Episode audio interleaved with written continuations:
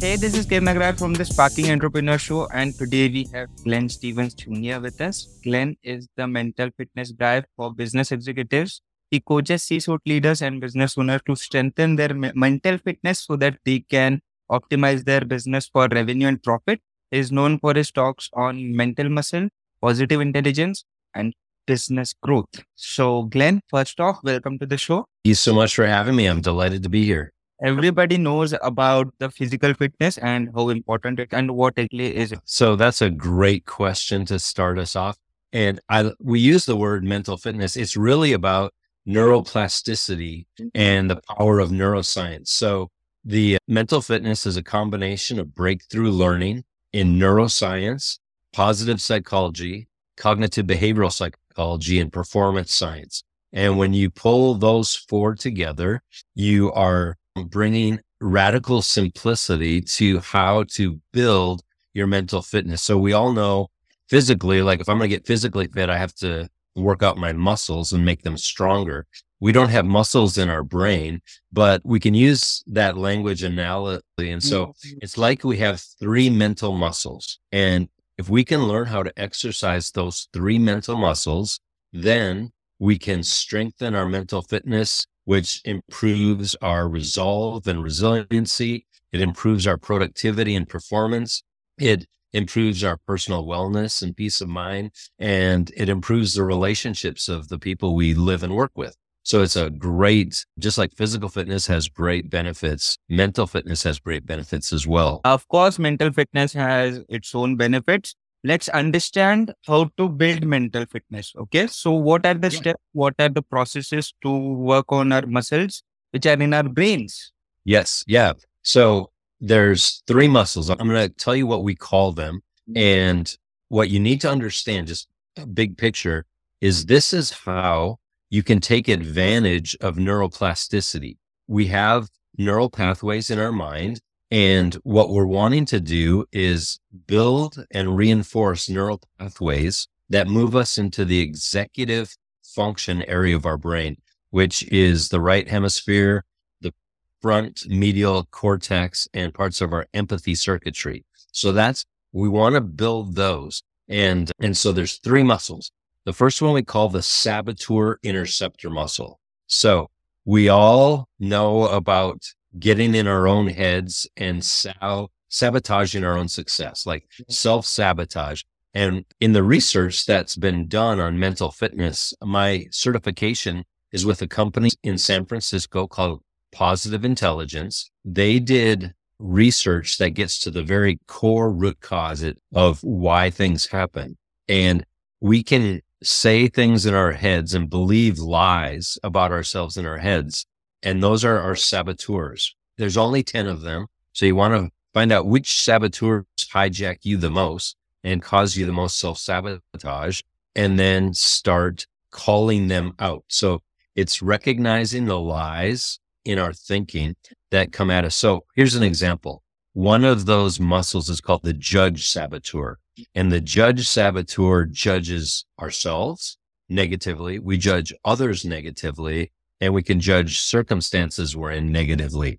And so this is a very powerful saboteur, and it creates negative emotions, which slow us down and get in our way. And lots of business leaders know, or I guess just anybody, sometimes you wake up in the middle of the night and it's, oh, why did I make that mistake? I'm such an idiot, or I'm so stupid, or I'm so dumb, or I'll never amount to anything. Or those are all lies, and they're coming.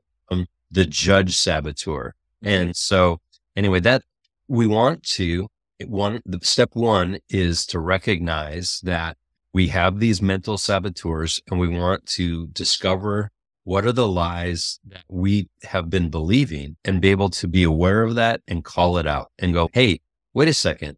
I'm not stupid. That was my judge saboteur, and that judge saboteur can leave now. I'm going to focus on what's real instead of the lies that is feeding me. So you want to figure out what's the mental lies and chatter that are slowing you down. Those are your saboteurs. You want to recognize them and just acknowledge, oh, I just got hijacked by a saboteur. That's step one. Step two is you need to use your second mental muscle, which is called the self-command muscle. And so if you're familiar with meditation, this would be a form of the self-command muscle at work. So our self-command muscle is strengthened when we focus our attention on a sense, sight, smell, sound, taste, or breath. And we focus on that. We intentionally just stop thinking about everything else. If you want to have a great 5-minute break from your work, the best break you can do that's most refreshing to your mind would be to do some of the sensory perception, like just to stop and listen for what's the farthest away sound I can hear right now. And just pay attention to that for 10 seconds. And then what's the closest sound I can hear right now? Or looking at something and really noticing it, not thinking about it, just noticing it and paying attention, or closing your eyes and just focusing on your breath.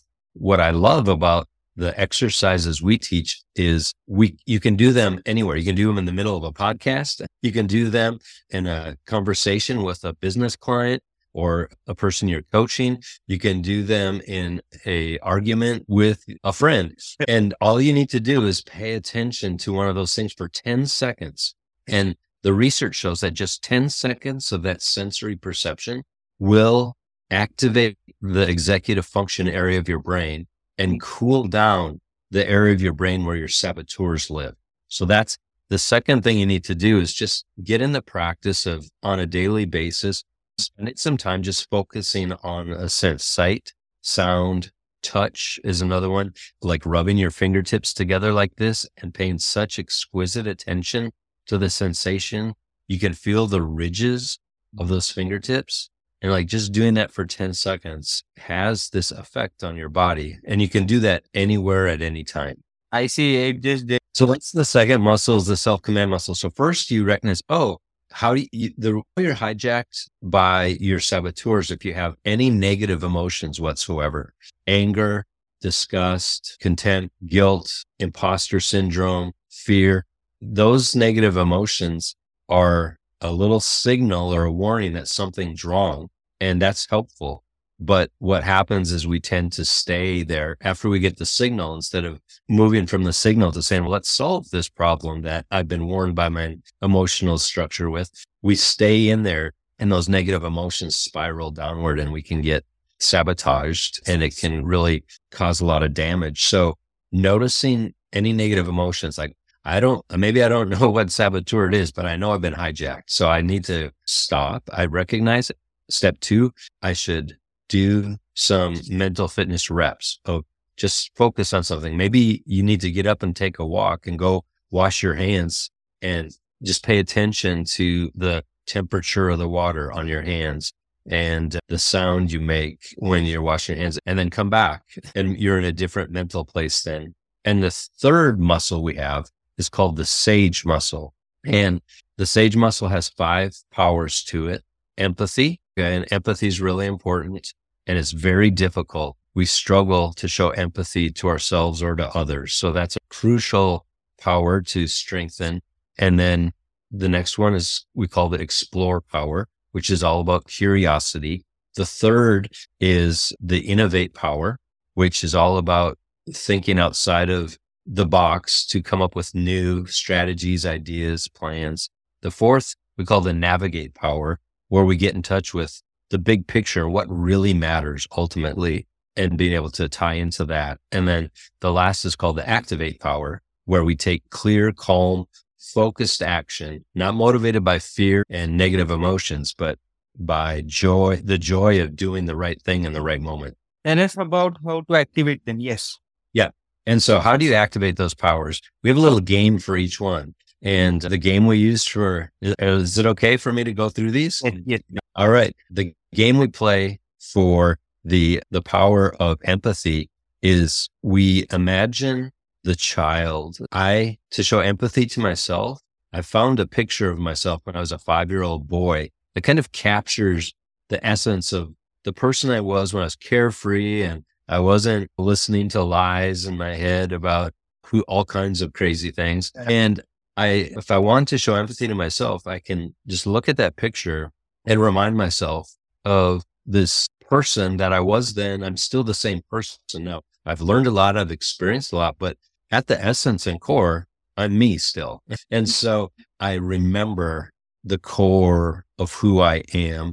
And then I can do this with somebody else too. I can look at you, Kiran, and go, I can see this little 5-year-old boy playing soccer in the streets and full of joy. And I can, so when I'm in a conversation with you, maybe it's not a fun conversation like the one we're having now, but maybe a tense conversation or we have a disagreement. I can show empathy to you by just remembering who you are. Or, and I imagine seeing you as this little boy. And I do this with my wife a lot. I'm married. And when I need to really show her empathy, the best way I can do that is I have a picture of her as a 5-year-old girl. And now that image is in my mind and I can just go to that and remember this sweet young girl, like that sweet person is still my wife. And I see her for who she is. And that helps me to show empathy. Imagine the child. It's a simple little game you can play, and it will help build your empathy power. The second one, the explore power, is called, we call that game the fascinated anthropologist. So just imagine the curiosity of an anthropologist who maybe discovers a brand new site to dig. And they're trying to explore, like, this is a new cult and a new people group that we've never seen before. And so they go in with this great sense of curiosity to find out, who were these people? What did they do? What does what they left behind tell us about who they are and what motivated them and what they were like? So I can apply that same curiosity to myself. Let's say I don't reach my goals for my business this quarter. The judge saboteur is going to want me to go, I'm just a terrible loser and I should give up. And that neural pathway is a well-paved and clear pathway that I need to shut down. And instead, I need to reinforce the pathway of curiosity and go, okay, instead of judging myself, I'm going to just try to find out what happened, and not to beat it, not to beat myself up, not to judge myself, but to learn so I don't have to repeat the same mistakes. And so I show up as a fascinated anthropologist. I just want to find out what happened. What are the facts? What can I learn? So that's the game for the explore power. The game we play for the innovate powers are really fun. It's called the yes and game. And this is very effective in conflict resolution as well. If you and I were going to play the yes and game, let's say we wanted to talk about how to make your podcast double in size in the next year. And what we would do is, you would throw out an idea for how to make that happen.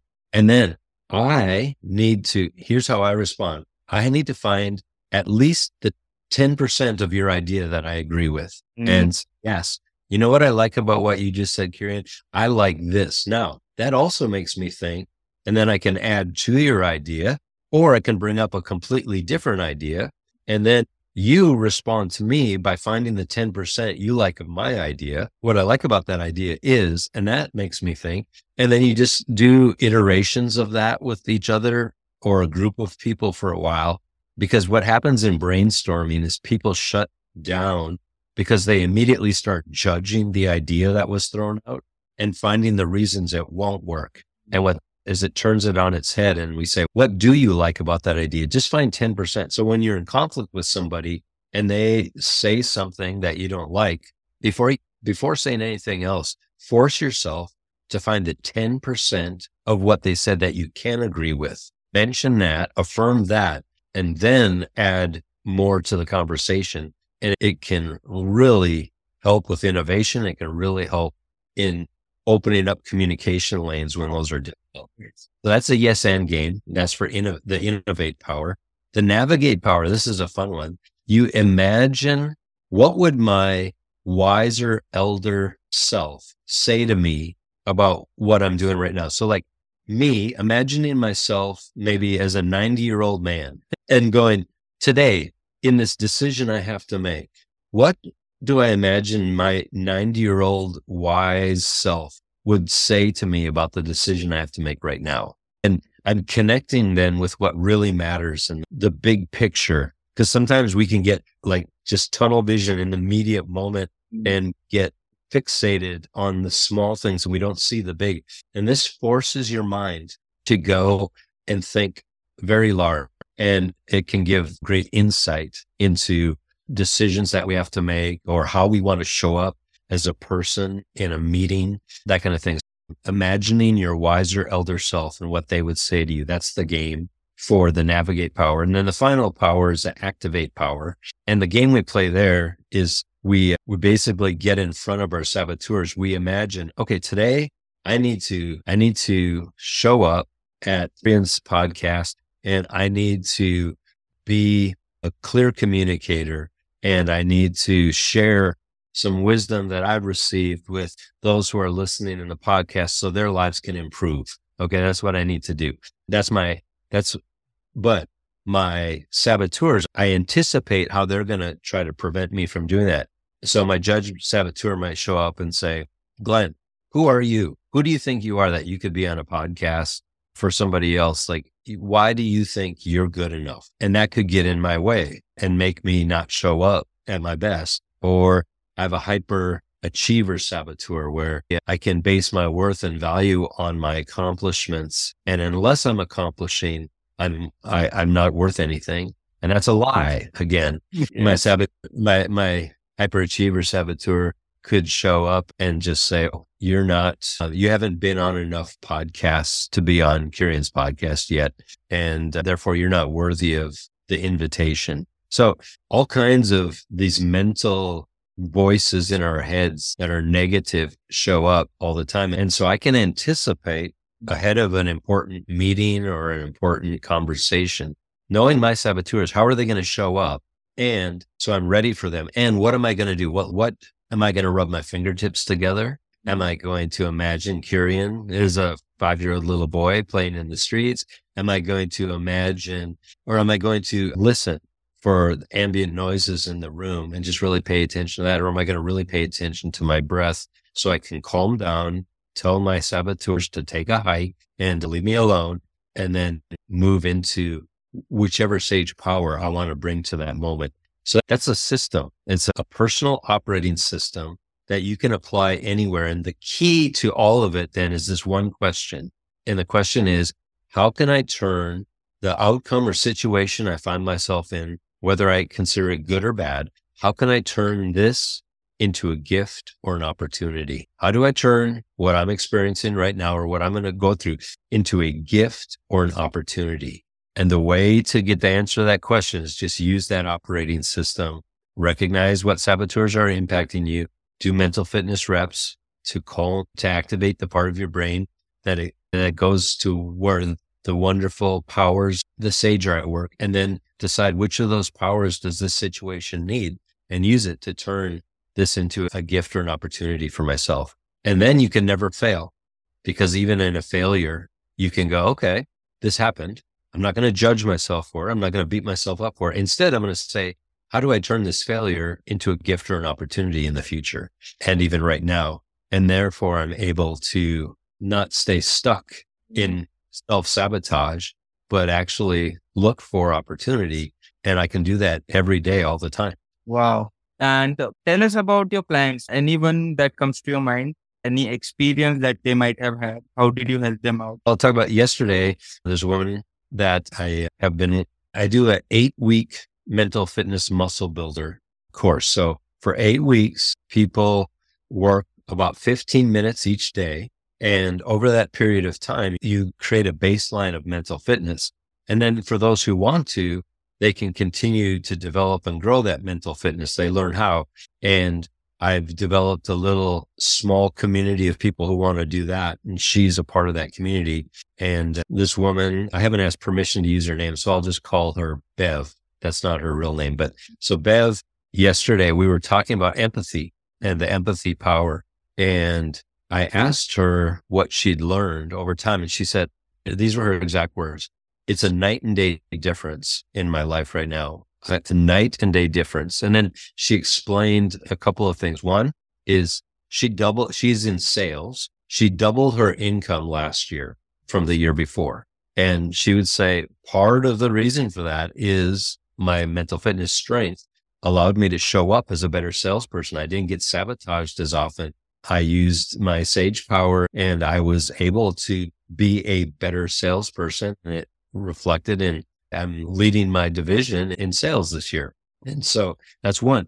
Two, she said her husband, she gets along with him a lot better. And he probably just thinks, I don't know why she's so much nicer now, but she knows she's developed her mental fitness. So when his saboteurs come out, we have mirror neurons in our brains. And so if your saboteurs come, my saboteurs, almost a magnetic force, get pulled out of me. It's the natural reaction. We call that saboteur contagion. And so you can imagine two people living under the same roof, one person's saboteurs come out. Usually without strong mental fitness, the other person's saboteurs will come out and then they fight each other. And what she's learned is when his saboteurs come out, she's learned how to, when her saboteur wants to come up, she's able to quickly recognize it and then put it down again and then meet him with sage, with empathy, or meet him with the activate power or her navigate power of what's really, is this fight worth even spending time on? No. So I'm not going to even let this rile me up. And so her relationship with her husband has improved. And she was just really thrilled with how she's experienced benefit both in her work, where she's more productive and she's enjoying it more. And when she's working with her clients, she said, I've learned how to not be in such a hurry to try to just get all the paperwork done, but to really pay attention to them and make them feel cared for as a human being rather than just another sale for commission for me. She's really seen that's the customer service has improved as well. So that was a conversation yesterday with a woman that I've been working with. So you have been delivering value left, right, and center. So yeah, to all the wisdom that we are hearing right now. Glen, tell us about the best ways of reaching out to you. Anything that can help us reach out, your website, your email.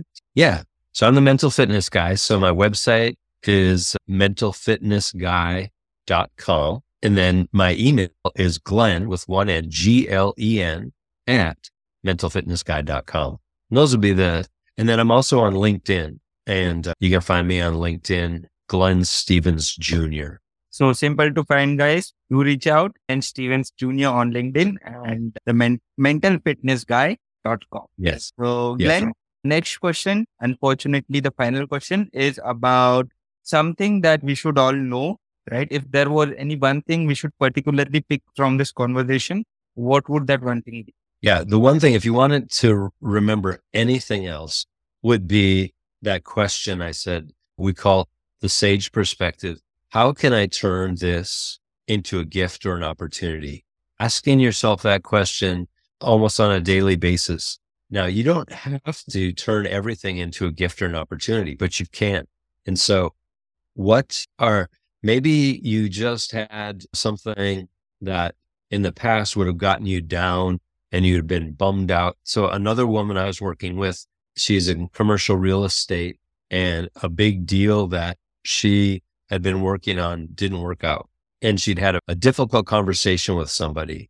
And she said, in the past, I would have left that conversation in tears. And the next day, I wouldn't have even wanted to get out of bed. I would have sat there. So that is a person whose saboteurs had really gotten their hooks in them. She said, now I immediately just go, okay, how do I turn this into a gift or an opportunity? And when you ask that question honestly, it quiets the region of your brain where your saboteurs are, and it does force you to take neural pathways into the parts of your brain where you come up with solutions and ideas and recognize what really matters and the ability to show empathy to yourself, even though maybe you're experiencing something you don't enjoy. So that's my one. Learn to ask that question and take it seriously, and you will get a tremendous result from that.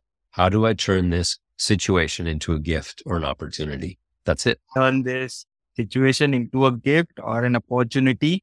Remember that, because that can take you places. And Glen, thank you so much for such a wonderful conversation. You have enlightened us on our mental fitness and how we can develop neuroplastic habits, making us more productive and gain more revenue. So thank you so much again.